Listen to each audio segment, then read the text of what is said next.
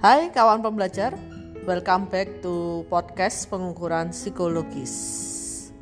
Sudah lama ya saya tidak membuat sebuah podcast. Nah, karena banyak yang merequest, akhirnya saya kembali lagi ke dunia podcast. Kali ini saya akan membahas apa saja sih yang bisa mempengaruhi reliabilitas sebuah alat ukur. Nah, kalau kita bicara reliabilitas, tentunya kita harus ingat satu kata yaitu konsistensi. Nah, secara khusus saya akan membahas konsistensi antar butir. Apa saja sih yang mempengaruhi konsistensi antar butir? Paling tidak, berdasarkan referensi yang saya pelajari, ada tiga hal yang akan mempengaruhi reliabilitas alfa kronba atau konsistensi antar butir. Yang pertama adalah panjang tes atau length test. Nah, banyaknya butir itu akan mempengaruhi besarnya alfa kronba yang kita peroleh. Eh, teman-teman perlu ingat ya, untuk menguji alfa kronba, teman-teman harus mengujinya per dimensi. Jadi, jangan semua butir dari satu skala teman-teman masukkan semua. Teman-teman harus menguji masing-masing dimensi. Karena apa? Karena teman-teman tujuannya adalah menguji konsistensi. Kemiripan butir, apakah suatu butir itu memiliki kemiripan, kesamaan dengan butir-butir yang lain dalam satu dimensi itu. Nah, jika butirnya terlalu banyak, butirnya terlalu panjang gitu ya, jumlahnya terlalu banyak, itu akan mempermudah teman-teman mendapatkan alfa kronba yang besar. Tapi alfa kronba yang besar itu belum tentu berarti alat ukur teman-teman reliabel.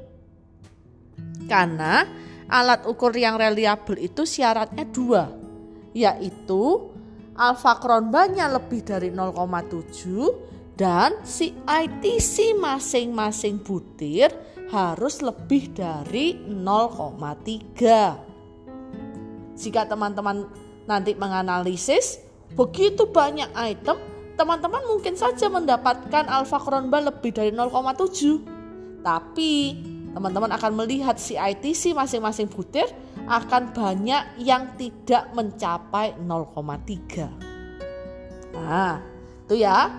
Satu hal pertama yang mempengaruhi konsistensi antar butir adalah banyaknya butir yang diuji. Yang kedua adalah similarity item. Kemiripan bunyi butir. Semakin mirip butir-butir yang Anda uji, berarti korelasinya akan semakin tinggi. Dengan semakin tingginya korelasi antar item, sudah jelas alfa kronba yang kalian peroleh akan semakin tinggi. Eits, hati-hati. Tingginya alfa kronba tidak berarti alat ukur Anda baik. Alfa kronba yang terlalu tinggi justru menakutkan. Jadi teman-teman harus berhati-hati ya. Rentang alfa kronba yang baik itu cukup antara 0,7 sampai 0,8 saja. Jika alfa kronba teman-teman mencapai 0,9 mendekati satu perlu diwaspadai. Berarti butir-butir yang sedang anak sedang dianalisis itu terlalu mirip. Usul saya, butir-butir yang mirip itu lebih baik dipilih salah satu, tidak perlu digunakan semuanya. Oke, teman-teman udah belajar ya. Ada dua hal yang mempengaruhi. Yang pertama adalah banyaknya butir dan yang kedua adalah kemiripan bunyi butir. Hal ketiga yang mempengaruhi konsistensi antar butir adalah heterogenitas subjek. Jika teman-teman menguji coba pada subjek yang karakteristiknya bermacam-macam, artinya uh, subjek teman-teman punya pola pikir yang macam-macam, ya tentu saja dong butirnya akan direspon macam-macam. Jika butir itu direspon macam-macam, ya tentu saja konsistensinya tidak akan baik. Maka dari itu, teman-teman harus memiliki batasan yang jelas. Siapa sih pengguna dari alat ukur ini?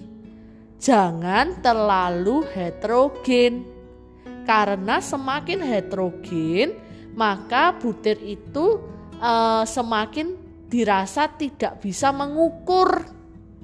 Artinya, butir itu harus memiliki batasan. Mungkin butir itu bisa saja digunakan untuk mengukur berbagai macam karakteristik orang. Ya, tetapi untuk satu waktu mungkin dia tidak bisa digabungkan. Artinya, untuk satu waktu dia hanya digunakan untuk anak SMP. Di waktu yang lain dia digunakan untuk anak SMA di waktu yang lain lagi dia digunakan untuk anak SD. Bukan berarti di dalam satu waktu dia digunakan untuk anak SD, SMP, SMA. Karena hal itu akan membuat konsistensi antar butirnya kacau balau. Ya, ingat ya, ada tiga hal yang mempengaruhi. Yang pertama adalah panjang tes. Yang kedua adalah kemiripan bunyi butir. Dan yang ketiga adalah heterogenitas subjek. Oke kawan pembelajar, ingat ya, ada tiga hal yang bisa mempengaruhi konsistensi antar item. Jadi, jika Anda sedang menganalisis reliabilitas, perhatikan tiga hal itu. See you in the next podcast guys.